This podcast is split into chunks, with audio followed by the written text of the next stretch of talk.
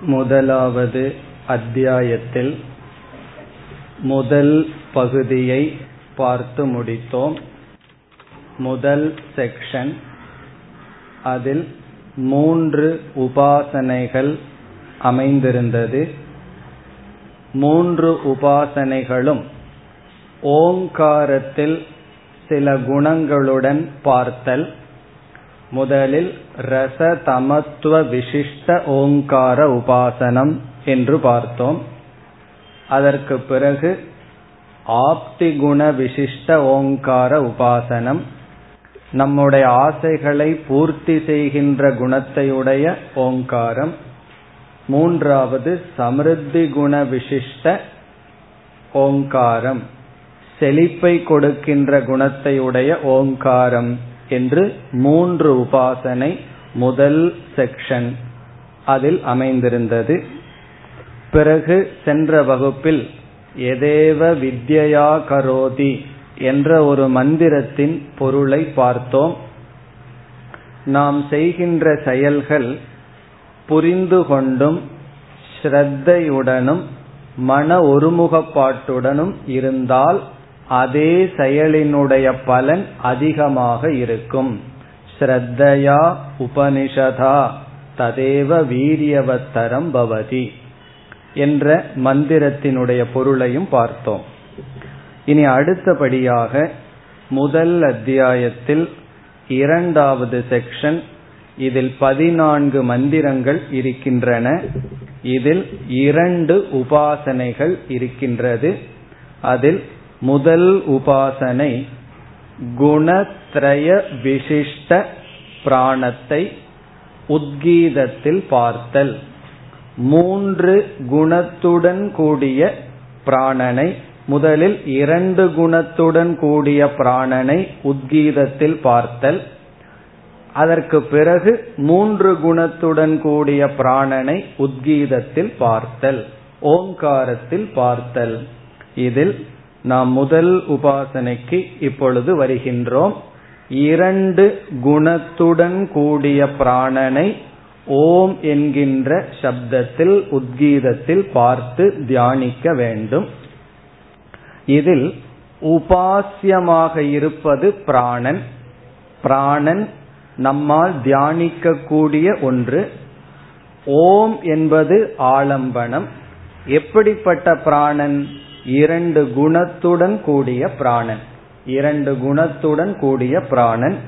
அந்த இரண்டு குணத்தையும் சென்ற வகுப்பில் பார்த்தோம். ஒன்று சுத்தத்துவம் இனி ஒன்று சர்வம்பரத்துவம் சுத்தத்துவம் என்றால் தூய்மையானது சர்வம்பரத்துவம் என்றால் அனைத்துக்கும் அதிஷ்டானம் ஆதாரமானது. இதில் நாம் சுத்தத்துவம் என்ற குணத்தை விளக்க உபனிஷத் ஒரு கதை சொல்கின்றது. அதை நாம் சென்ற வகுப்பில் ஆரம்பித்தோம். இப்பொழுது தொடரலாம். இப்பொழுது பார்க்க இருப்பது ஒரு சிறிய கதை. அந்த சிறிய கதையில் ஒரு முக்கியமான ஒரு வேல்யூ பண்பு வருகின்றது. இது என்னவென்றால் பிராணன் சுத்தமானது. என்ற விஷயத்தை விளக்கு வருகின்ற கதை. தேவர்கள் அசுரர்கள் என்று இருவர். இந்த தேவர்கள் அசுரர்களை வெல்ல முயற்சி செய்கிறார்கள். தேவர்கள் அசுரர்களை வெல்ல வேண்டும் என்று முயற்சி செய்கிறார்கள். அந்த முயற்சி எப்படி என்றால் தியானத்தின் மூலமாக அவர்கள் அசுரர்களை வெல்ல முயற்சிக்கிறார்கள். இங்கு தேவர்கள் என்ற சொல்லினுடைய பொருள் மனதினுடைய இந்திரியங்களுடைய சத் விருத்திகி. சத் விருத்திகி என்றால் நல்ல பண்பாட்டுடன் கூடிய ஒழுக்கமான செயல். சாத்விக கர்ம. நல்ல எண்ணம் இந்திரியங்களினுடைய நல்ல செயல் இது தேவர்கள் என்று சொல்லப்படுகிறது. பிறகு அசுரர்கள் என்றால் அதே மனதினுடைய அதே இந்திரியங்களினுடைய தாமச ராஜச விருத்தி. விருத்தினா ஃபங்க்ஷன் செயல். இப்ப நம்ம மனதிற்குள்ளேயே யார் இருக்கின்றார்கள் என்றால் தேவர்களும் இருக்கிறார்கள் அசுரர்களும் இருக்கிறார்கள். நம்ம மனம் நல்ல விஷயத்தை நினைத்தால் அப்பொழுது தேவர்கள். தவறான விஷயத்தை நினைத்தால் அப்பொழுது அசுரர்கள். இந்திரியங்கள் நல்லதை பார்த்தால் அப்பொழுது தேவர்கள் அசுத்தமானதை கிரகிக்கும் பொழுது அசுரர்கள். இப்படி நமக்குள்ளேயே தேவர்களும் அசுரர்களும் இருக்கிறார்கள். நாமேதான் சில சமயத்தில் நல்ல காரியத்தை செய்கின்றோம் அதே நாம் பாப காரியத்தையும் செய்கின்றோம் பாவ சிந்தனையிலும் ஈடுபடுகின்றோம். இவ்விதம் நல்ல காரியத்தை செய்ய விரும்புகின்ற நமக்கும் கெட்ட காரியத்தை செய்து கொண்டிருக்கின்ற நமக்கும் போராட்டம் நடந்து கொண்டு இருக்கின்றது. இப்ப யார் இருவருக்கு யுத்தம் நடக்கின்றது என்றால் நல்ல காரியத்தை செய்கின்ற தேவனாகிய நாம் கெட்ட காரியத்தை செய்கின்ற நம்மை வெல்ல வேண்டும். இதுதான் தேவர்களுக்கும் அசுரர்களுக்கும் நடக்கின்ற யுத்தம். தேவர்கள் என்ன செய்தார்கள்? தேவர்கள் என்றால் நமக்குள்ளே இருந்து செயல்படுகின்ற சத்துவிருத்தி நல்ல செயல் நல்ல சிந்தனை நல்ல இந்திரியங்கள். அசுரர்கள் என்றால் நமக்குள்ளேயே இருந்து தூண்டப்படுகின்ற பாவத்தை செய்கின்ற செயல்கள் சிந்தனைகள். இந்த தேவர்கள் அசுரர்களை வெல்ல வேண்டும் என்று முயற்சி செய்தார்கள். அதனுடைய பொருள் என்ன? அசுத்தமான சிந்தனை செயல்கள் இருக்கக்கூடாது என்று முடிவு செய்தார்கள். பிறகு என்ன செய்தார்களாம்? சக்ஷுகு என்ற இந்திரியத்தை எடுத்து கண் என்ற இந்திரியத்தை தேவர்கள் உத்கீதத்தில் வைத்து தியானிக்க ஆரம்பித்தார்கள். முதல்ல என்ன செய்தார்கள்? இந்த கண்ணு வந்து என்னைக்குமே நல்லதைத்தான் பார்க்கணும் அசுத்தமானதை பார்க்க கூடாது அப்படி செய்து விட்டால் என்ன ஆகிவிடுகிறது? அசுரர்களிடமிருந்து வெற்றி அடையப்பட்டு விட்டது. காது நல்லதைத்தான் கேட்கணும் அசுத்தத்தை கேட்க கூடாது. இவ்விதம் முதலில் கண்ணை எடுத்து என்ன செய்தார்கள்? உத்கீதத்தில் வைத்து தியானிக்க ஆரம்பித்தார்கள். உடனே என்ன ஏற்பட்டு விட்டதாம்? அசுரன் வந்து தாக்கி விட்டான். வித்தக ஏஷக வித்தக. இந்த கண்ணானது அசுரனால் தாக்கப்பட்டு விட்டது.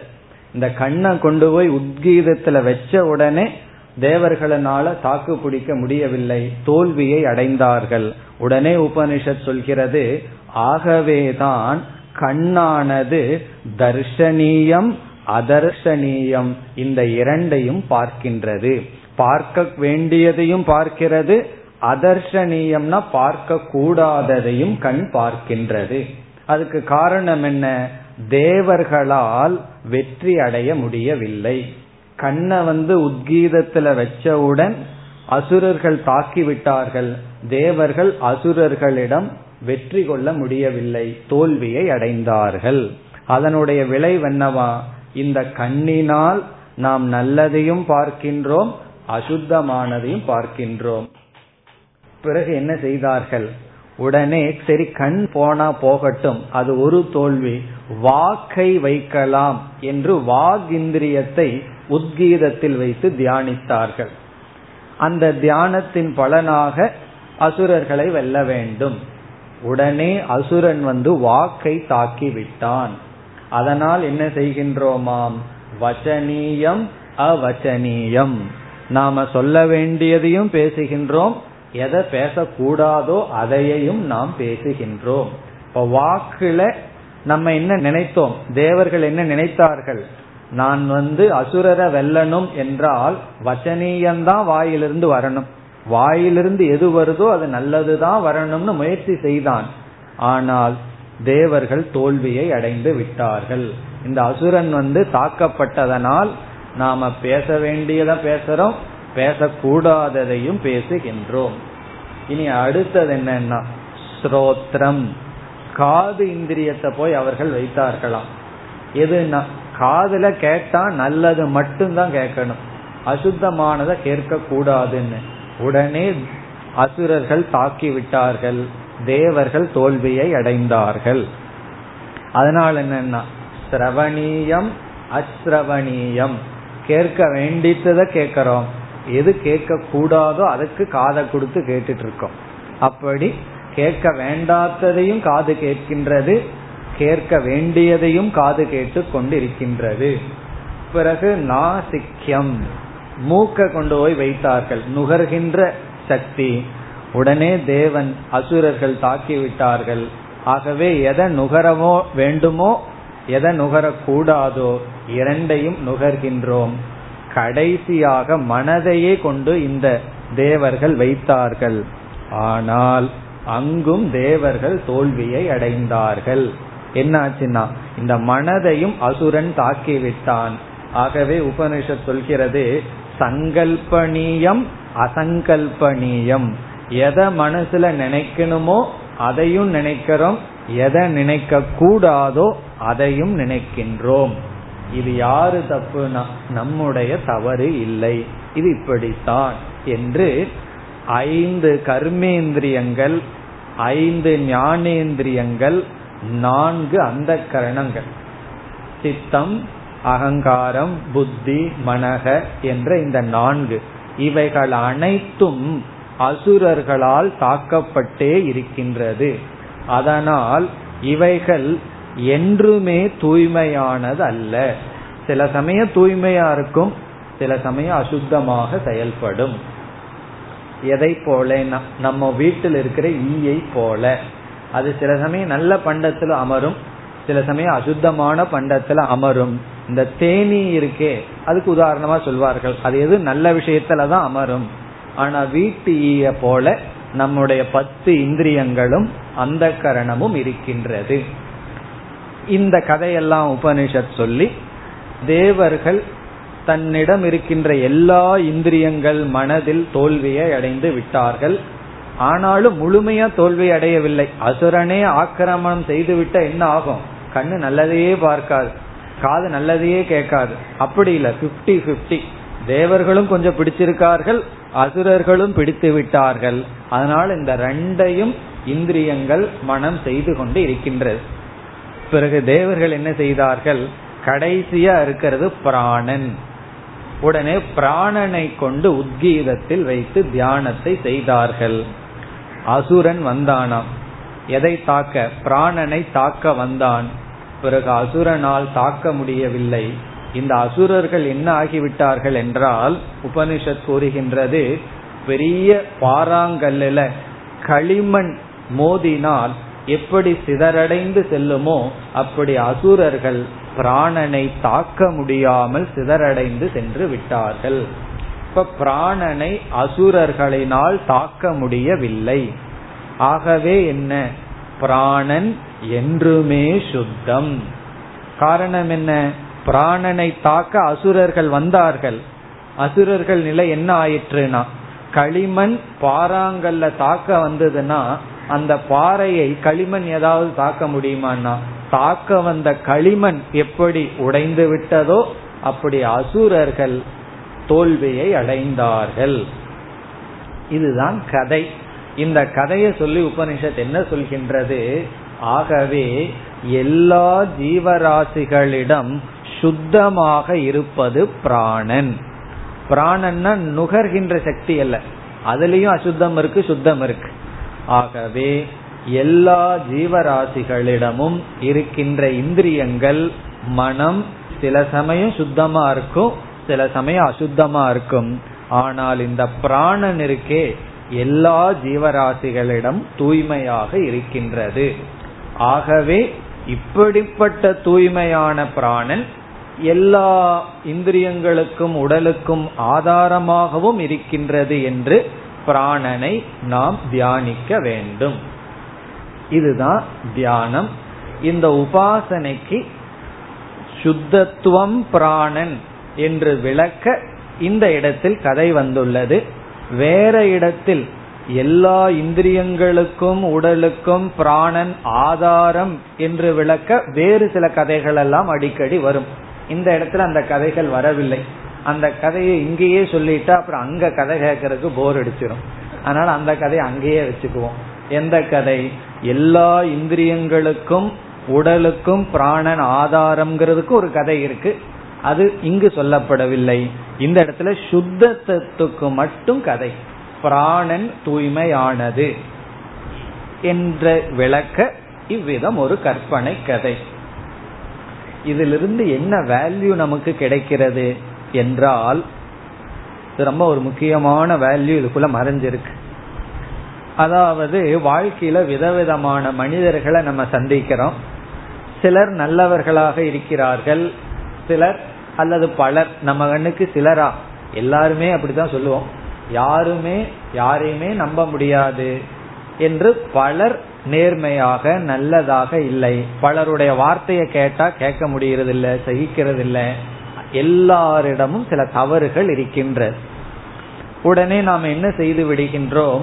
ஒரு மனிதனிடம் ஒரு குறை இருந்தால் அவனுடைய செயல்லையோ சிந்தனையிலையோ ஏதாவது ஒரு குறை இருந்தால் நாம் அந்த மனிதனையே நீக்கி விடுகின்றோம். அவனே வேண்டாம் என்று நீக்கி விடுகின்றோம். உண்மையில் அது செய்யக்கூடாது.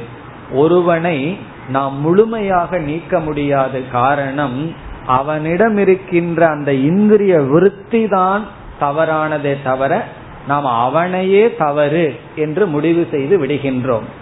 அதனால்தான் கூறுவார்கள் there is no sinner there is only sin Bobby யாரும் இல்லை பாபம்தான் இருக்கின்றது என்று சொல்வார்கள்.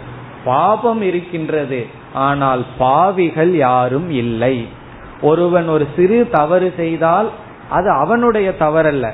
அவனுடைய இந்திரியத்தினுடைய தவறு அவனுடைய சொல்லினுடைய தவறு. நாம் அவனுடைய தவறு என்று அவனையே முழுமையாக நீக்கி விடுகின்றோம். நம்ம காதுல ஏதோ ஒரு பிரச்சனைன்னு டாக்டர் கிட்ட போறோம். அவர் காதையே அறுத்தறிஞ்சிட்டாருன்னா சரி காது எதுக்கு தலையும் சேர்த்து அறுத்துடலாம் அப்படின்னு எப்படி இருக்கும்? எந்த இடத்துல குறையோ அதை மட்டும்தான் நீக்கணும். ஒருவனுடைய சொல் அவன் அல்ல ஒரு சொல்லில் ஒரு தோஷத்தை பார்த்தா நம்ம அவனையே தோஷமாக நீக்கி விடுகின்றோம். அப்ப என்னன்னா அவனே வேண்டாம். இப்போ இந்திரியத்தில் இருக்கின்ற ஒரு குறை அவனுடைய பார்வையிலேயோ கேட்கிற விஷயத்திலேயோ பேச்சிலேயோ இல்ல மற்ற சில செயல்களிலேயோ ஒரு குறையை பார்த்தால் அவனுக்கு ஒரு லேபிளை வச்சு அந்த குறை அவனுடையதாகவே நாம் முடிவு செய்து விட்டு அவனையே நீக்குகின்றோம். இங்க சாஸ்திரம் சொல்லுது ஒவ்வொருவனுடைய லைஃப் இருக்கே அது என்னைக்குமே பியோர் தான் ஒரு கொலைகாரன் தூங்கினாலும் அல்லது ஒரு யோகி தூங்கினாலும் ஒரே ஒரு உறக்கம்தான். இரண்டு பேர்த்துக்குள்ள இருக்கிற பாவம் சுத்தமானது.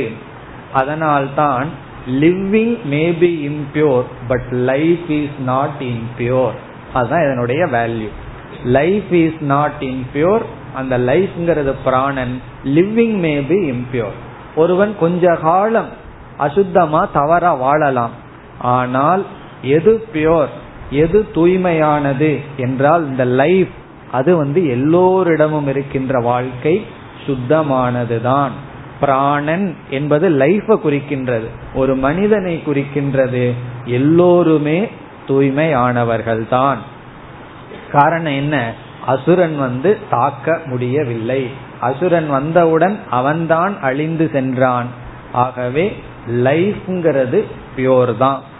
இத நம்ம தெரிஞ்சிட்டோம்னா தான் இந்த அசுத்தமான இந்த உலகத்திலிருந்து நம்ம தாக்கப்பட மாட்டோம். எவ்வளவு அசுத்தத்தை பார்த்தாலும் உடனே அதை ஏத்துக்கணும்னு பொருள் அல்ல. அந்த இடத்துல அந்த அளவுக்கு தான் நம்ம நீக்கணும். பிறகு எது பியோர் என்றால் எல்லாருடைய ஜீவராசிகளினுடைய வாழ்க்கை பியோர் தான். காரணம் என்ன என்றால் ஒருவன் ஒரு காலத்துல அசுத்தமா வாழ்ந்துட்டு இருக்கான். பிறகு மீண்டும் அவன் சுத்தமா மாறலாம். அல்லது ஒரு காலத்துல ஒருத்தன் சுத்தமா வாழ்ந்துட்டு இருப்பான் மீண்டும் அவன் இந்திரியங்கள்ல மனதில் அசுத்தமாக மாறலாம். இவைகள் எல்லாம் மாறிக்கொண்டு இருக்கின்றது மாறாத பிரின்சிபல் மாறாத தத்துவம் என்றால் வெரி லைஃப் இஸ் சுத்தம். இதை நம்ம புரிஞ்சிட்டோம்னா யாரையும் முழுமையா நம்ம நீக்க மாட்டோம். அவரவர்களை அந்தந்த செயலுக்கு தகுந்தாற்போல் ஏற்றுக்கொள்ளுதல் நீக்குதல் நடைபெறலாம். இப்ப நம்ம முழுமையா ஒருத்தரை வெறுக்கிற காரணம் என்ன? அவர்களுடைய பிராணனே அசுத்தம் என்று நினைக்கின்றோம். அது அல்ல. பிராணன்னா லைஃபே அசுத்தம்னு நினைக்கின்றோம். அது கிடையாது. அதுதான் இங்கு கூறப்பட்ட கதையினுடைய வேல்யூ சாரம். சுத்தத்துவம் பிராணன் சுத்தமானது. பிறகு இந்திரியங்கள் அசுத்தமும் சுத்தமும் கூடியது. இதிலிருந்து இனி ஒரு வேல்யூ நமக்கு கிடைக்கின்றது. சில சமயங்கள்ல நம்முடைய இந்திரியங்களோ மனதோ அசுத்தமான விஷயத்துக்கு சென்றால் நம்ம ரொம்ப மனசொடிஞ்சிருவோம். இப்படி இருக்கே இப்படி இருக்கேன்னு. உபனிஷத்தே சொல்லுது தேவர்களெல்லாம் தோல்வியை அடைந்திருக்கிறார்கள். நல்லதை பார்க்கணும் நல்லதை கேட்கணும் பக்கத்து வீட்டு கதையை கேட்க கூடாதுன்னு நினைச்சிட்டே போய் கேட்டுட்டு வந்துடுவோம் காரணம் என்னன்னா அதுதான் காதல் இருக்குன்னு. அப்ப வந்து அசுரன் வந்து வெற்றி கொண்டிருக்கின்றான் அர்த்தம். அந்த நேரம் நம்ம அசுரனா இருக்கோம். அதே போல பாக்குற விஷயம் பேசுற விஷயம் என்று இது இந்திரியங்களினுடைய சுவாவம். ஆனா பிராணன் என்னைக்குமே தூய்மை ஆனதுதான் பிராணன் அது வெரி லைஃப். ஒவ்வொருவருடைய லைஃபும் பியூர் தான். அதனாலதான் எப்படி அப்ரோச் பண்ணணும்னா இந்த உலகத்தில் இருக்கிற எல்லாமே தூய்மையானவர்கள் தான் பிறகு அந்த அசுரன் வரும்போது அப்பப்ப அசுத்தமாக செயல்படுகிறார்கள். இப்ப நம்ம கன்க்ளூஷன் என்னன்னா எல்லாருமே அயோக்கியம்தான். தெரியாம எப்பப்போ சில பேர் ஏமாந்து நல்லது பண்ணிடலாம் அந்த அப்ரோச்சில் இருக்கும். அப்படித்தான் சொல்லி கொடுப்பார்கள். நீ ஒரு வியாபாரம் பண்ண போறேன்னு சொன்னா என்ன சொல்லி கொடுப்பார்கள்? யாரையும் நம்பாத. எல்லாம் மோசம்தான். அப்படி பிறகு ஏதோ உனக்கு லக் இருந்தா உங்ககிட்ட நல்லா நடந்துக்குவான். அப்படி. ஆனா சாஸ்திரம் வேறையா சொல்லுது எல்லோருத்தருடைய லைஃபே சுத்தம்தான். பிறகு இந்திரியங்கள் மனதினுடைய செயல்கள்ல தான் வேறுபாடு இருக்கலாம். இதுதான் நமக்கு கிடைக்கிற வேல்யூ இந்த வேல்யூ நமக்குள்ள போயிடுதுன்னா எந்த ஜீவராசிகள் எந்த மனிதர்கள் மீதும் ஆழ்ந்த வெறுப்பு நம்ம மனசுக்குள்ள இருக்காது. அந்த அசுப விருத்திக்கு தகுந்த மாதிரி நம்ம வந்து அவர்களை ஒதுக்கி வைக்கலாம் நம்ம இடம் வைக்கலாம் அதெல்லாம் செய்யலாம். இந்த உள்ள இருக்கிற வெறுப்பு போகணும்னா பிராணன் சுத்தம் என்ற அறிவு நமக்கு வர வேண்டும். இவ்விதம் முதல் தியானம் என்ன?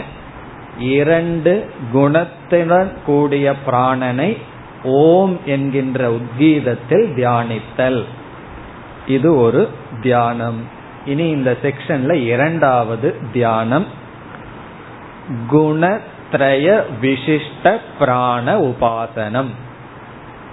இனி வேறு மூன்று குணங்களுடன் கூடிய பிராணனை தியானித்தல். குணத்ரய விசிஷ்ட பிராண உபாசனம். மூன்று குணங்கள் பிராணனிடம் இருப்பதாக பிராணனை நாம் ஓங்காரத்தில் பார்த்தல். முதல் குணம் அங்கிரசக. முதல் குணம் அங்கிரசக அங்கிரசக என்ற குணம் பிராணனிடம் இருக்கின்றது. இதற்கு ரெண்டு பொருள் இந்த மூன்றுக்குமே ரெண்டு ரெண்டு பொருள் வருகின்றது. முதல் பொருள் அங்கானாம் ரசக சாரக. அங்கம் என்றால் உடல் உறுப்புகள் உடல் உறுப்புகளினுடைய சாரம். பாடியினுடைய சாரம். அங்கானாம் ரசக சாரக. நம்முடைய பிராணன் தான் உடல் உறுப்புகளினுடைய சாரமாக இருக்கின்றது. அதனுடைய அர்த்தம் என்ன? நம்முடைய உடல்ல ஒவ்வொரு உறுப்புகள்லையும் எவ்வளவு சக்தி இருக்கும் என்பது பிராணனுடைய அடிப்படையில். ரெண்டு மாடி ஏறுறதுக்கு காலில் சக்தி இருக்குதா இல்லையான்னா? அது பிராணனுடைய சக்தியை பொறுத்து தான் பிராண சக்தி நல்லா இருந்தா உடம்புல இருக்கிற அங்கங்கள் எல்லாம் நல்லா இருக்கும். பிராண சக்தி இல்லை என்றால் உடலிலும் சக்தி இருக்காது. ஆகவே உடலில் உடைய ஒவ்வொரு அங்கங்களினுடைய சாரமாக பிராணன் இருக்கின்றது. இது ஒரு முதல் பொருள். இந்த பொருள்ல இருந்து என்ன நம்ம தெரிஞ்சுக்கிறோம்? அப்போ பிராணனை ஒழுங்கா பயன்படுத்தணும். பிராணன் தான் பசியும் பிராணனுடைய தத்துவத்துல வரும். அப்போ ஒழுங்கா பசிக்கிறப்பதான் சாப்பிடணும். எவ்வளவு பசிக்குதோ அவ்வளவு சாப்பிடணும். இந்த உணவு நியமம் எல்லாம் இந்த ஒன்ன புரிஞ்சுட்டா நமக்கு வந்துடும். இந்த பிராணனை வந்து ரொம்ப தொந்தரவு பண்ணிடக்கூடாது. நம்ம ஏதாவது சாப்பிடும்போது கொஞ்சம் பிளேட்ல வேஸ்ட் ஆயிருது என்ன சொல்வார்கள் தெரியுமா? வேஸ்ட் பண்ணாத சாப்பிட்டு இதுல இருந்து என்ன அவர்கள் சொல்கிறார்கள்னா உன்னுடைய வயிறு வந்து டஸ்ட் பின்னுக்கு சமம். அங்க போடுறதுக்கு பொதுவா இதுல போட்டுக்கோ. அப்ப அதை விட கேவலமா போயிடுதான் நம்மளுடைய உடல். அங்க வெளியே போடுறது தப்பு அதனால வயிற்றுல போட்டுக்கோ. அப்படி அதிகமா உணவை கொடுத்தா பிராணனை அணைக்கிறதுக்கு சமமா. பிராணனை அணைச்சிட்டோம் அப்படின்னா அப்புறம் எப்படி பிராண சக்தி நமக்கு இருக்கும்? குறைவா கொடுத்தாலும் பிராணன் அணைஞ்சிரும். அதிகமா கொடுத்தாலும் பிராணன் அணைஞ்சிரும். காத்து போல. காத்தே இல்லைனாலும் தீபம் எரியாது. காற்று ஓவரா இருந்தா தீபம் சீக்கிரம் கெட்டுரும். அதுபோல இந்த பிராண சக்தி பொறுத்து தான் உடல் இருக்கிற அங்க சக்தி இருக்கின்றது. இதை நம்ம நினைக்க வேண்டும். இந்த உபாசனைக்குள்ளேயே வேல்யூகள்லாம் மறைஞ்சு மறைஞ்சு இருக்கு. இனி இதனுடைய அடுத்த மிக எளிமையான பொருள் அங்கிர் என்ற ரிஷி பிராணனை தியானித்தார். அவர் வந்து ஒரு பெரிய ரிஷி. அவர் எப்பவுமே பிராணனை தியானிச்சிட்டு இருப்பாராம். ஆகவே அங்கிர் என்பவர் பிராணனை தியானித்ததனால் அங்கிரசக என்று பிராணனுக்கு ஒரு பெயர் ஒரு குணம். இனி அடுத்தது இரண்டாவது. பிருகஸ்பதிகி இரண்டாவது குணம் பிராணனுக்கு பிருகஸ்பதிகி இங்கு பிருகக என்றால் வாக் என்று பொருள். நம்முடைய வாக் இப்ப பிருகஸ்பதிகி என்றால் வாச்சஸ்பதிகி நம்முடைய வாக்குக்கு தலைவன். வாக்குக்கு தலைவன் என்றால் பிராணசக்தி இருந்தாதான் நாம் நன்கு வேதத்தை எல்லாம் ஓத முடியும் உச்சரிக்க முடியும். இப்ப நம்ம வாக் எப்படி இருக்கும் என்றால் பிராணனுடைய அடிப்படையில். நம்முடைய ஸ்பீச்சுக்கு கண்ட்ரோல் ஸ்பீச்சுக்கு தலைவனாக இருப்பவர்.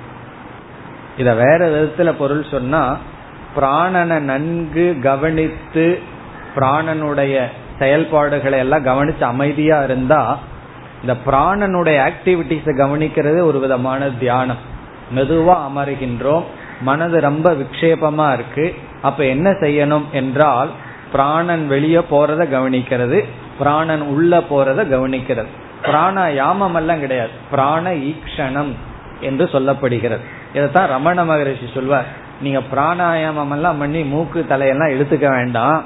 பிராண ஈக்ஷணம் செய்யுங்கள். ஈக்ஷணம்னா கவனித்தல் அப்சர்வேஷன் மெதுவா பிராணம் வெளியே போறத பார்க்கணும் உள்ள போறத பார்க்கணும். இப்படி கவனமா பார்த்துட்டு இருந்தா நமக்கு ஒரு பெரிய குவாலிட்டி கிடைக்குமா? என்ன? நம்மிடம் இருந்து எதெல்லாம் வெளியே போகுதோ அதை கவனிக்கிற குணம் நமக்கு கிடைக்கும். அப்ப என்னன்னா எதனால நம்ம ரொம்ப துக்கப்படுறோம்? நம்ம கவனிக்காம நம்ம வாக் நம்மை விட்டு வெளியே போயிருது நம்ம அதுக்கப்புறம் தான் கவனிக்கிறோம். இப்படி பேசியிருக்கிறனா? இப்படி பேசிட்டனே. இப்போ பிராணனை கவனிச்சுட்டு வந்தோம்னா அந்த குணம் நமக்கு வந்து வாக்க கவனிக்க ஆரம்பிச்சிருவோம். அது நம்ம விட்டு போறதுக்கு முன்னாடியே அந்த வாக்க கவனிக்க ஆரம்பித்து விடுவோம். ஆகவே பிராண ஈக்ஷணம் வாக் ஈக்ஷணத்துக்கு உதவி செய்யும். அப்புறம் சக்ஷுர் ஈக்ஷணத்துக்கு உதவி செய்யும். கண்ணு பாக்குறதுக்கு முன்னாடியே கண்ணை நம்ம பார்க்க ஆரம்பிச்சிருவோம். வாக்கு பேசுறதுக்கு முன்னாடியே வாக்க நம்ம கவனிக்க ஆரம்பிச்சிருவோம். காது மற்றவங்கள கேட்கறதுக்கு முன்னாடியே காதை நம்ம பார்க்க ஆரம்பித்து விடுவோம். அப்ப என்ன ஆகும்னா அந்த இந்திரியங்கள் எல்லாம் நம்முடைய கட்டுக்குள் இருக்கும். அப்படி பிருகஸ்பதிகி பிராணனுடைய ஒரு தத்துவம் ஒரு குணம். அல்லது இரண்டாவது பொருள் பிருகஸ்பதி பிராணனை தியானித்ததனால் பிருகஸ்பதி என்று பிராணனுக்கு ஒரு பெயர். என்ன இப்படி ஒரு பெரிய பிருகஸ்பதி தியானம் செய்ததனால் பிராணனுக்கே பிருகஸ்பதி என்ற ஒரு குணம். இந்த மூன்று ரிஷிகளுடைய பெயரா எடுத்துக்கொள்ளலாம் அது எதனுடைய அடிப்படையில் என்றால் ஒரு மகாத்மா காந்தி ஒரு இடத்துக்கு வந்திருக்காருன்னு வச்சுக்குவோமே. ஒரு ஸ்ட்ரீட்ல நடந்து போயிருக்காருன்னு சொன்னா உடனே அந்த ஸ்ட்ரீட்டுக்கே காந்தி பேரை வச்சிடறோம். அல்லது இங்க விவேகானந்தர் வந்து ஒரு நாள் தங்கி இருந்தார் நம்ம மெட்ராஸ் கடற்கரையில. உடனே விவேகானந்தர் இல்லம்னு பேர் வச்சிட்டோம். இதனுடைய அர்த்தம் என்னன்னா ஒரு பெரிய ஒருவர் ஒரு இடத்துக்கு வந்தா அந்த இடத்துக்கே அவருடைய பேர் கிடைச்சிருது. அப்படி இந்த ரிஷிகள் எல்லாம் பிராணனை தியானிச்சதுனால பிராணனுக்கே இந்த ரிஷிகளினுடைய பெயர் கிடைத்துள்ளது. இனி கடைசி மூன்றாவது ஆயாஸ்யக. ஆயாஸ்யக. ஆயாஸ்யக என்பது மூன்றாவது குணம். மூன்றாவது குணம் பிராணனுக்கு. ஆஸ்யாத் அயதே. ஆஸ்யாத் அயதே. ஆஸ்யாத்னா வாயில். அயதேன சஞ்சரிப்பதனால். வாயில் சஞ்சரிப்பதனால் இது பிராணன். ஆஸ்யாத் அயதே ஆயாஸ்யக. அல்லது ஆஸ்யக என்ற ரிஷி பிராணனை தியானித்தார். இது வாயில சஞ்சரிக்குதுன்னா பேசும் பொழுது பிராணன் வாயில் சஞ்சரிக்கின்றது. இப்படி இந்த மூன்று குணம் பிராணனுக்கு இருப்பதாக பிராணனை நாம் தியானித்தல். இத்துடன் இரண்டாவது செக்ஷன் முடிவடைகிறது. இனி நாம் மூன்றாவது செக்ஷன் செல்கின்றோம். முதல் அத்தியாயத்தில் மூன்றாவது செக்ஷன் முதல் அத்தியாயம் வரைக்கும் தான் செக்ஷன் செக்ஷனா செல்லுவோம். அதற்கு பிறகு அப்படியே பஞ்சு பஞ்சா பார்ப்போம். இந்த பத்து செக்ஷன் இதுதான் உபாசனைன்னு பார்க்க ஆரம்பிச்சிருவோம். இந்த முதல் செக்ஷன் வரைக்கும் போற அளவுக்கு பொறுமை இருக்கான்னு பார்த்துருவோம். இனி அடுத்தது மூன்றாவது செக்ஷன்ல பனிரெண்டு மந்திரங்கள் இருக்கின்றது. இங்கு வருகின்றது அஞ்சு உபாசனை. முதல் உபாசனை சூரிய உபாசனம். சூரிய தியானம். உத்கீதத்தில் ஓம் என்கின்ற உத்கீதத்தில் சூரியனை தியானித்தல். காரணம் என்ன என்றால் ஓம் என்ற ஒரு சப்தத்திற்கும் சூரியனுக்கும் மூன்று குணம் இருப்பதாக உபனிஷத் கூறுகிறது. முதல் குணம் சூரியன் உதிக்கின்றது. சூரியன் வந்து உதிக்கின்றது.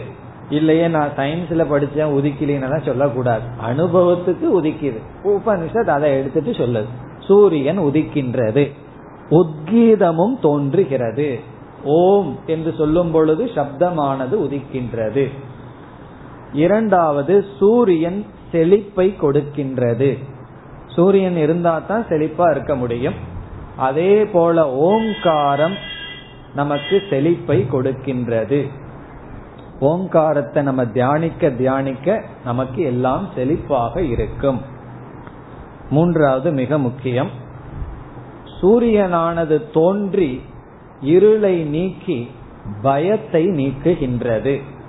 வெளிச்சத்துல பயம் கிடையாது. ஆனா இருள்ல நமக்கு பயம் வந்துடும் இதே ஸ்ட்ரீட்ல வெளிச்சத்துல வர்றதுக்கு நமக்கு பயம் இல்லை. ஆனா நைட் ஒரு மணிக்கு வாங்கன்னு சொன்னா யாராவது வருவார்களா? நம்ம தூங்கிட்டு இருக்கிற அதே வீடு அதே ஸ்ட்ரீட்ல போனதுக்கு பயம். காரணம் என்ன? இருள் பயம். வெளிச்சம் வந்து பயமின்மை.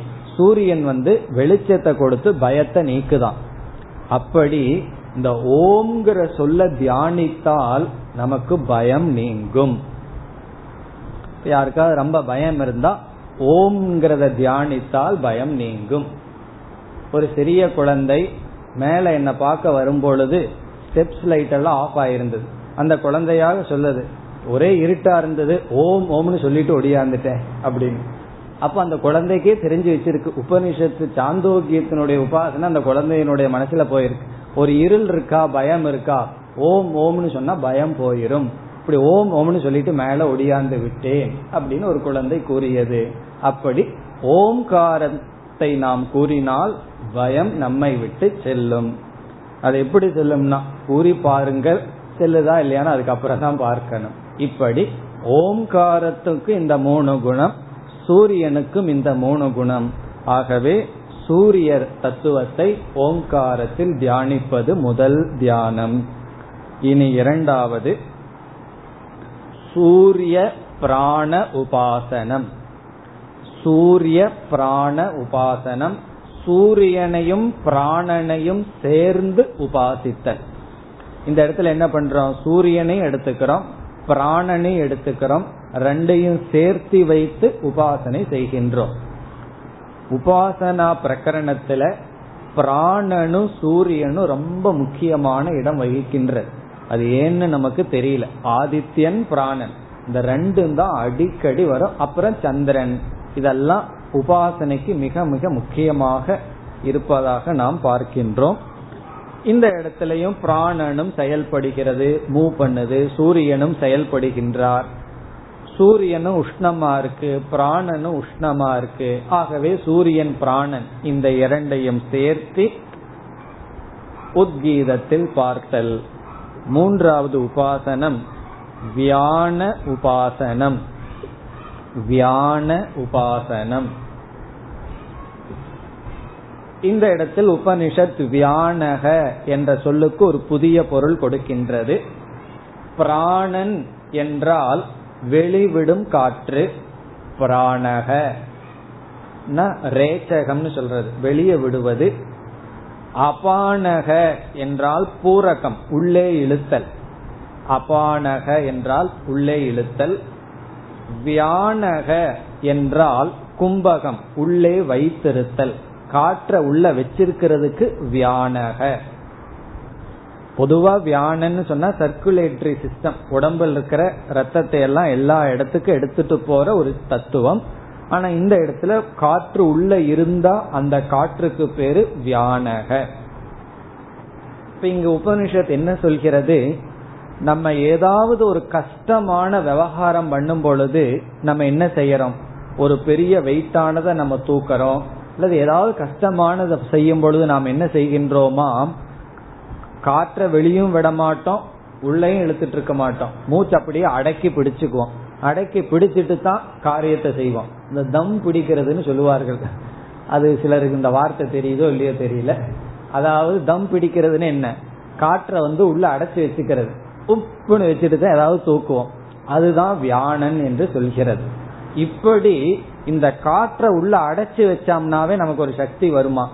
அந்த பிராண தத்துவத்தை ஓங்காரத்தில் பார்த்தல்.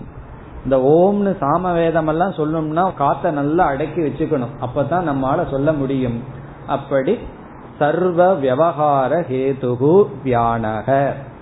அது முக்கியமான விவகாரம் பண்ணணும்னா இந்த வியானன் அந்த வியானனை தியானித்தல். இனி அடுத்ததுக்கு வருவோம். நான்காவது உத்கீத அக்ஷர உபாசனம். உத்கீத அக்ஷர உபாசனம். உத்கீத அக்ஷர உபாசனம். இப்ப இந்த உபாசனையெல்லாம் நம்ம புரிஞ்சுக்கணும்னா வேதம் படிச்சிட்டு இருப்பவர்களுடைய மனசுல என்ன இருக்கும்? வெறும் சப்தமா ஓடிட்டு இருக்கும் காலையிலிருந்து சாயந்தரத்து வரைக்கும் வேத அத்தியனமே பண்ணிட்டு இருந்து உறங்குனா நைட்லயும் வெறும் சப்தம் தான் இருக்கும். பிறகு அந்த வர்ணங்கள் தான் இருக்கும். எதை படிச்சிட்டு இருக்கிறோமோ அதுதான் மனதில் ஓடிக்கொண்டிருக்கும்.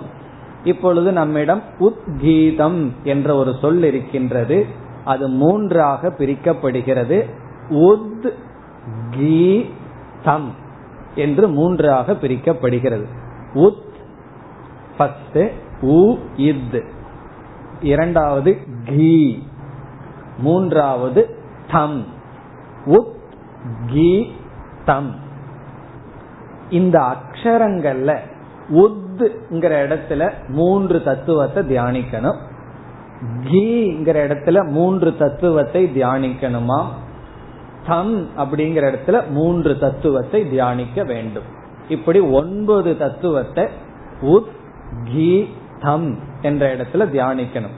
அது எப்படி என்றால் உத்ங்கிற இடத்துல பிராணன் கீங்கிற இடத்துல வாக் தம்ங்கிற இடத்துல அன்னம்.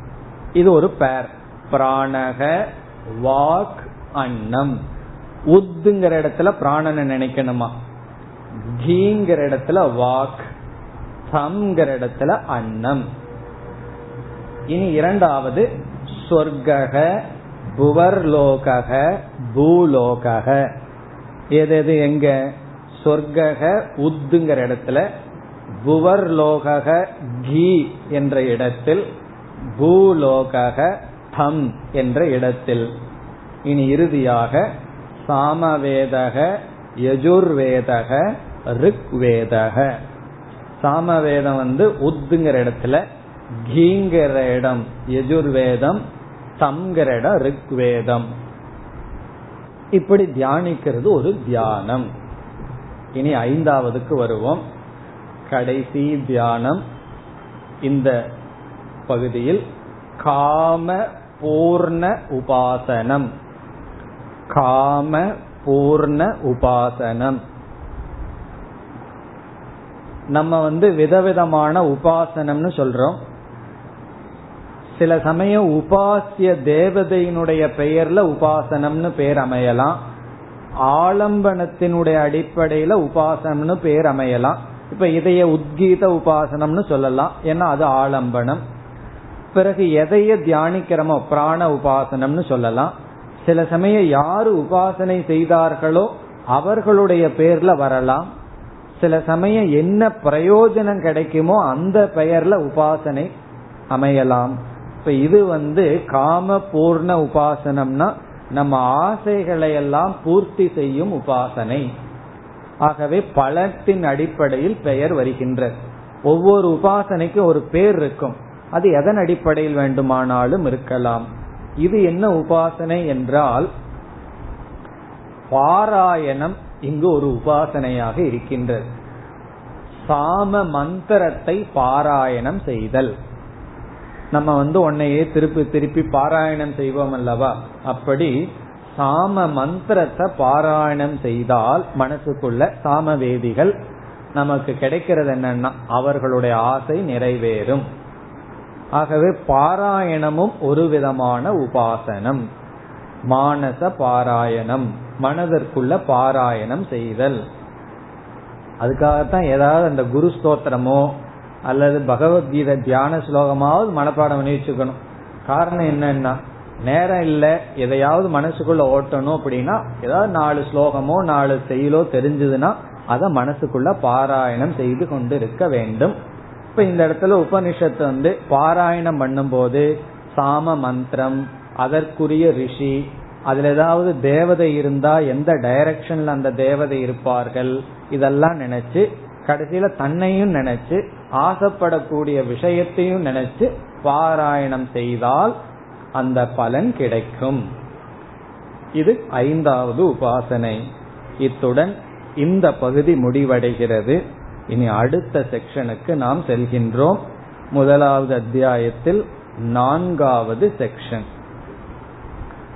நான்காவது பகுதியில் ஐந்து மந்திரங்கள் இருக்கின்றது. இதில் வரும் உபாசனைக்கு பெயர் அமிர்த அபய விசிஷ்ட ஓங்கார உபாசனம். அமிர்த அபய விசிஷ்ட விசிஷ்டன கூடிய அமிர்த அபய விசிஷ்ட ஓங்கார உபாசனம்.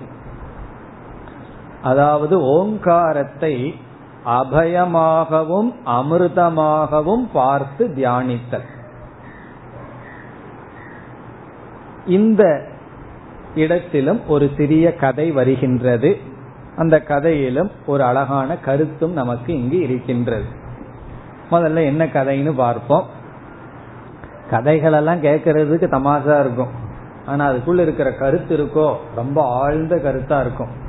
என்ன கதை என்றால் தேவர்கள் என்ன செய்தார்களாம்?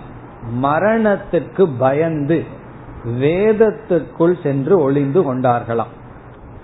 மரணம் தன்னிடத்துல வந்துதான். தேவர்கள் இடத்த மரணம் நோக்கி வந்துதான். உடனே மரணத்துக்கு பயந்தவர்களாக சந்தசுக்குள் சென்றார்கள். சந்தஸ் சாதயதி இது. சாதயதினா மறைச்சுக்கும் அர்த்தம். சந்தகன வேதம். வேதத்துக்குள்ள போய் நம்ம ஒளிஞ்சுக்கலாம். வேதத்துக்குள்ள போய் நம்ம மறைச்சுக்கலாம். அப்போ சந்தக சாதயதி இது. இந்த சந்தஸ் நம்ம மறைச்சிரும் சொல்லி வேதத்துக்குள்ள போய் ஒளிந்தார்களாம். யார்? தேவர்கள். யார கண்டு பயந்துட்டு? மிருத்யுவ கண்டு மரணத்தை கண்டு பயந்து கொண்டு அப்ப இவர்களிடம் என்ன இருந்தது? பயமும் இருந்தது மரணமும் இருந்தது. உபாசனைக்கு என்ன பேரு? அபயம் அமிர்தம். இப்ப பயந்து கொண்டு மரணத்துக்காக பயந்து கொண்டு வேதத்திற்குள்ள போய் ஒளிந்தார்களாம். ஒளிஞ்ச உடனே இந்த மிருத்யு வந்து இவர்கள் வேதத்துக்குள்ள போய் ஒளிந்திருந்தாலும் மிருத்யு இந்த தேவர்களை எப்படி பார்த்தான் என்றால் உபனிஷத் ஒரு உதாரணம் கொடுக்குது. மீன் பிடிக்கிறவன் வந்து தெளிந்த நீருக்குள்ள மீனை பாக்கிறது போல பார்த்தானா? உபனிஷத் கொடுக்கிற உதாரணம். மீன் பிடிக்கிறவன் நல்ல தெளிந்த நீருக்குள்ள மீன் இருந்தா எப்படி பார்ப்பான்? நல்லா தெளிவா பார்ப்பான் பிடிக்கிறதுக்காக. அப்படி பார்த்தானா. இது தேவர்களுக்கு தெரிஞ்சது. மீன் பிடிக்கிறவன் மீனை பார்க்கிற மாதிரி நம்ம பார்க்கிறானே. அப்போ இந்த வேதமானது நம்மைய காப்பாற்றாது. உடனே என்ன செய்தார்களா? சரி ஓங்காரத்துல போய் ஒளிந்து கொள்வோம். உத்கீதத்துல போய் ஒளிந்து கொள்ளலாம்னு ஒளிந்து கொண்டார்களாம். அந்த உத்கீதம் வந்து இவர்களுக்கு அமிர்தத்தையும் அபயத்தையும் கொடுத்ததாம். இந்த உத்கீதம் என்ன செஞ்சது? மரண பயத்தையும் நீக்கி அமிர்தத்துவத்தையும் கொடுத்தது. அதனாலதான் தேவர்களுக்கெல்லாம் அமரர்கள் என்று பெயர். இதுதான் கதை. என்ன செய்தார்கள் முதல்ல? வேதத்துல போய் ஒளிஞ்சார்கள். ஆனா வந்து ரொம்ப தெளிவா பார்த்தான். பார்த்தானே அவனை பிடிக்கிறதுக்கு? வேதம் காப்பாற்றாதுன்னு முடிவு செய்தார்கள். உடனே உத்கீதத்தில் ஒளிந்தார்கள். உத்கீதம் வந்து இவர்களை காப்பாற்றி விட்டது. அப்படி காப்பாற்றி என்ன செய்தது? இவங்க பயத்தையும் நீக்கி மரணத்தையும் நீக்கி அதனாலதான் அமிர்த அபய விசிஷ்ட ஓங்காரம். இது கதை. இந்த கதையிலிருந்து என்ன லெசன் இருக்கு? அதைத்தான் அடிக்கடி சங்கரர் நல்லா கோட் பண்ணுவார். ரொம்ப சுருக்கமா இந்த கதையில என்ன போதிக்கப்படுகிறது? அது ரொம்ப முக்கியமான கருத்து. அது என்னவென்றால் தேவர்கள் அல்லது ஜீவர்கள் மரணத்திலிருந்து காப்பாற்றிக் கொள்ள கர்மகாண்டத்துக்குள் நுழைந்தார்கள். கர்மகாண்டத்தை அவர்கள் நாடினார்கள். கர்மகாண்டத்தை நாடி நம்ம விதவிதமா யாகம் பண்ணலாம். விதவிதமா நம்ம பூஜைகள் எல்லாம் செய்யலாம். செய்தால் அந்த புண்ணியம் வந்து நம்ம மரணத்திலிருந்து காப்பாற்றி விடும் நினைத்தார்களாம். நினைச்சிட்டு என்ன செய்தார்கள்? கர்மத்தில் ஈடுபட்டார்கள். தேவர்களாகட்டும் இனி ஜீவர்கள் ஆகட்டும் ஆனால் இவங்கிட்ட எவ்வளவு புண்ணியம் இருந்தாலும் கூட இந்த யம தர்மராஜா எப்படி பார்த்தாராம்? மீன் பிடிக்கிறவன் மீனை பாக்குற மாதிரி பார்த்தாராம். நீ நல்லா புண்ணியம் பண்ணியிருந்தாலும் என்னுடைய பிடியிலிருந்து தப்ப முடியாது. நீ மரணத்தை அடைஞ்சுதான் ஆகணும் என்று பார்த்தார்களாம். உடனே இந்த தேவன் என்ன செய்தான்? கர்மகாண்டத்தில் இருக்கின்ற கர்மம் நமக்கு அமரத்துவத்தை கொடுக்காது. மரணமில்லா பெருவாழ்வை கொடுக்காது. ஆகவே என்ன செய்யலாம்? ஓங்கார உபாசனைக்கு செல்லலாம். என்று ஓங்காரத்திற்குள் சென்று உபாசனை செய்தார்களாம். இப்ப கர்மகாண்ட நம்மைய காப்பாற்றாதுன்னு சொல்லி ஓங்காரத்திற்கு சென்று அங்கு உபாசனையை மேற்கொண்டார்கள். பிறகு என்ன நடந்தது என்றால் அவர்கள் உபாசனையின் மூலமாக பிரம்மலோகத்திற்கு சென்று அங்கு கிரம முக்தியை அடைந்தார்கள். அவர்களுக்கு என்ன கிடைச்சது பிரம்மலோகத்துல? ஆத்ம ஞானம் கிடைத்தது. பிறகு பிராரப்த கர்ம இருக்கிற வரைக்கும் அவர்கள் தேவர்களாக இருந்தார்கள்.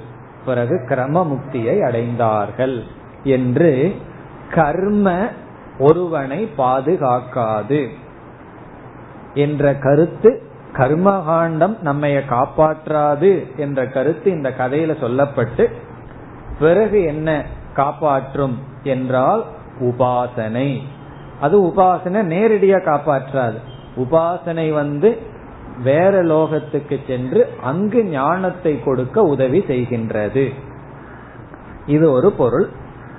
இனி ஒரு கருத்து என்னவென்றால் இந்த கதையில் எவ்வளவுதான் ஒருத்தன் கர்மியாக இருந்தாலும் கர்மி என்றால் என்ன? செயல்பட்டு கொண்டு இருந்தால் ஆக்டிவிட்டிஸ்ல ஒருத்தன் இருக்கான்னு வச்சுக்கோமே. அவனிடம் மிருத்யு என்ற அசுப விருத்தி வந்து விடும் இந்த இடத்துல மிருத்யு என்றால் அசுப விருத்தி தப்பான எண்ணங்கள். தவறு அவனிடம் வந்து விடும் கர்மியிடம் அசுபம் இருக்கும். அந்த அசுபத்திலிருந்து அவன் நீங்க முடியாது. காரணம் என்ன? இங்கேயும் ரெண்டு கருத்து இருக்கு. ஒருவன் வந்து கர்மம் பண்ணிட்டே இருக்கான். இடையில கேப் கிடைக்குது. ஒரு கர்மத்துக்கும் இனி ஒரு கர்மத்துக்கும் இடையில ஓய்வு இருக்கும். அந்த ஓய்வுல என்ன வந்துருமா? அசுப விருத்தி வந்து இவனுக்குள்ள பூந்துருமா? ஒரு யாகம் பண்ணி முடிச்சு அடுத்த யாகம் வரைக்கும் கொஞ்சம் டைம் கேப் கிடைக்கும். அந்த நேரத்துல தேவையில்லாத எண்ணங்கள் எல்லாம் வந்து இவனை அசுத்தப்படுத்தி விடும். ஒரு சாமிஜி கூறினார் ஒரு ஆசிரமத்தில் அவர் இருந்தார். அந்த ஆசிரமத்தில் ரொம்ப பேர் இருக்கிறார்கள். காலையில நேரத்துல எழுந்த உடனே வேதாந்தம் படிக்கிற மூட மெயின்டைன் பண்ணிட்டே வருவாராம். பிறகு இந்த பிரேக்ஃபாஸ்ட் டைம் லஞ்ச் டைம் இருக்கே. அது எதற்குனா? அதுக்கு ஆசிரமத்துக்குள்ள போன உடனே மத்தவங்க எல்லாம் இருப்பாங்க. அவங்களோட பேசி மைண்ட ரிலாக்ஸ் பண்ணிட்டா மீண்டும் படிக்கிற மூடு கொண்டு வர்றதுக்கு மூணு நாலு மணி நேரம் ஆயிருது. அதை அவர் அனுபவிச்சு என்ன செய்வாராம் இந்த இன்பிட்வீன் டைம் தான் நம்மைய நம்ம இழந்துடுறோம். அதனால எல்லாம் சாப்பிட்டு முடிஞ்ச உடனே தலையை குனிஞ்சுட்டே போவாராம். போய் சாப்பிட்டு உடனே ஒடியாந்து ரூம்குள்ள லாக் பண்ணிக்குவாராம். காரணம் என்ன? அந்த இன்பிட்வீன் டைம் நம்ம கொஞ்சம் ரிலாக்ஸ்டா இருந்துட்டோம் அப்படின்னா அந்த நேரம் தான் அசுப விருத்திகள் எல்லாம் உள்ள வந்துருமா? அப்போ ஒருவன் அந்த எல்லா நேரத்திலையும் ஒரு உபாசகனாகவே இருந்தால் அவன் மரணத்திலிருந்து காப்பாற்றப்படுவான். இந்த இடத்துல மரணம் என்றால் அசுப விருத்தி அல்லது பாபம். இதுல இனி ஒரு வேல்யூ இருக்கு. இனி ஒரு கருத்து என்னவென்றால் ஒருவன் கர்மியாக இருந்து கொண்டே இருந்தால் அவனிடம் மிருத்யு வந்து விடும். எப்படின்னா இன்னைக்கு நடந்துட்டு இருக்கிற பிராக்டிக்கலா இன்னைக்கு சொசைட்டில நடந்துட்டு இருக்கிறது என்னவென்றால் ரொம்ப பேர் வந்து சமுதாயத்துக்கு சேவை பண்ணணும்னு ஏதாவது ஒரு ப்ராஜெக்ட் ஆரம்பிச்சிருவார்கள். சர்வீஸ் ஆரம்பிப்பார்கள். அப்படி ஆரம்பிக்கும் பொழுது என்ன ஆட்டிடியூட்ல ஆரம்பிப்பார்கள்? நல்லது பண்ணணும். அதனால நமக்கு நல்லது. இந்த ஆட்டிடியூட்ல தான் ஆரம்பிப்பார்கள். பிறகு என்ன ஆகும் அப்படின்னா இவர்களுடைய நல்லதை கேட்டு நாலு பேர் மெச்சி என்ன கொடுப்பார்கள்? பணம் கொடுப்பார்கள். அதை விட டேஞ்சரா என்ன கொடுப்பார்கள் தெரியுமோ? புகழ். புகழெல்லாம் கொடுப்பார்கள். அவருடைய போட்டோ அப்படியே டிவியில வரும். இதெல்லாம் அப்படியே வரும். பிறகு என்ன ஆயிரும் அப்படின்னா அவர் அப்படியே அந்த புகழ் பொருள் போகம் இதுல மூழ்கி விடுவார்.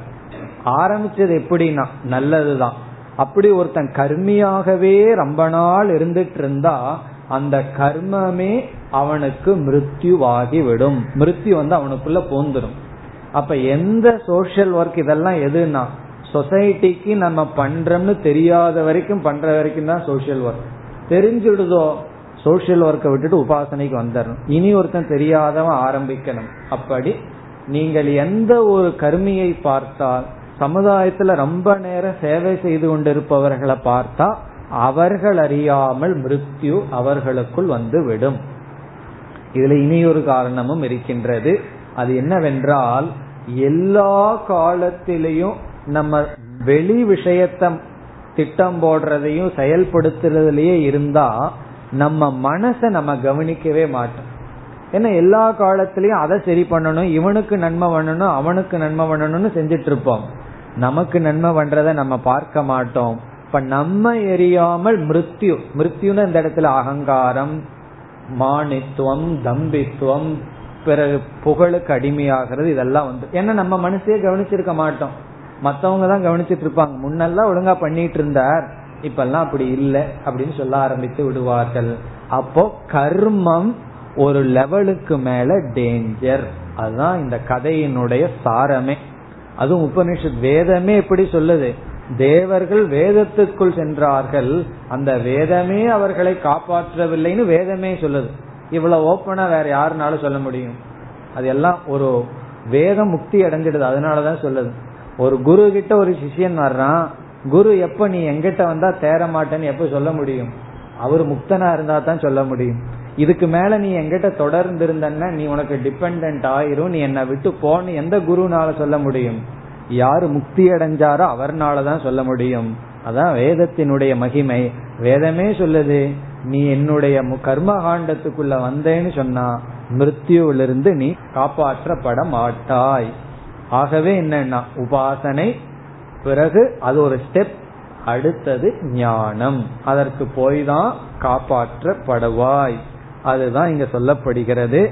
இந்த ஓங்காரத்துக்குள்ள தேவர்கள் சென்று கர்மத்தை எல்லாம் விட்டு உபாசனை செய்து அவர்கள் கிரம முக்தி அடைந்ததனால் இந்த ஓங்காரம் அமிர்த அபயத்தை கொடுக்கும்.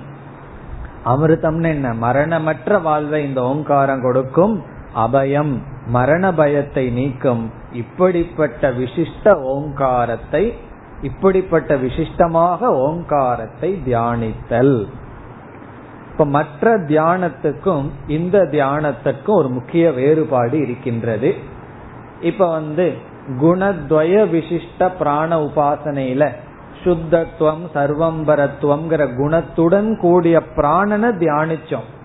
ஓங்காரத்தில் இந்த இடத்துல இந்த ரெண்டு குணம்னு ஓங்காரத்துக்கே இருப்பதாக தியானிக்கின்றோம். இப்போ ஆலம்பனமும் உபாசியமும் இந்த இடத்துல ஒன்றாகிறது. இந்த தியானத்துல. ஆலம்பனம் என்ன? ஓங்காரம். உபாசியம் என்ன? ஓங்காரம். இதற்கு முன்னாடி எல்லாம் ஓங்காரம் வெறும் ஆலம்பனம். ஓம்ங்கிற சப்தத்துல வேற எதையோ தியானிக்கின்றோம். அந்த தியானிக்க கூடிய பிராணனுக்கு ரெண்டு குணம் மூணு குணம் இருந்தது. இந்த இடத்துல இந்த வெறி ஓங்காரத்துக்கே இந்த குணம் இருக்கு. என்ன குணம்? இந்த ஓம்ங்கிற தியானத்துக்குள்ள சென்றால் நம்ம அமிர்தத்தை அடைவோம் அபயத்தை அடைவோம். அப்படி ஓங்காரத்தையே தியானிப்பது. அதனால இந்த இடத்துல இப்படிப்பட்ட ஓங்காரத்திற்கு உபனிஷத் ஸ்வரக என்ற பெயர் கொடுக்கின்றது. இப்ப இந்த ஓங்காரத்துக்கு புதிய ஒரு பெயர் ஸ்வரக எப்படிப்பட்ட ஓங்காரம்? ஓங்காரம் ஆலம்பனமாகவும் இருக்கின்றது உபாசியமாகவும் இருக்கின்றது. இப்ப இந்த தியானம் செய்தால் நம்ம கிரமமுக்தி வரைக்கும் செல்லலாம். அதுதான் கருத்து. இத்துடன் நான்காவது செக்ஷன் முடிவடைகின்றது. இனி ஐந்தாவது செக்ஷன் அடுத்த வகுப்பில் பார்ப்போம்.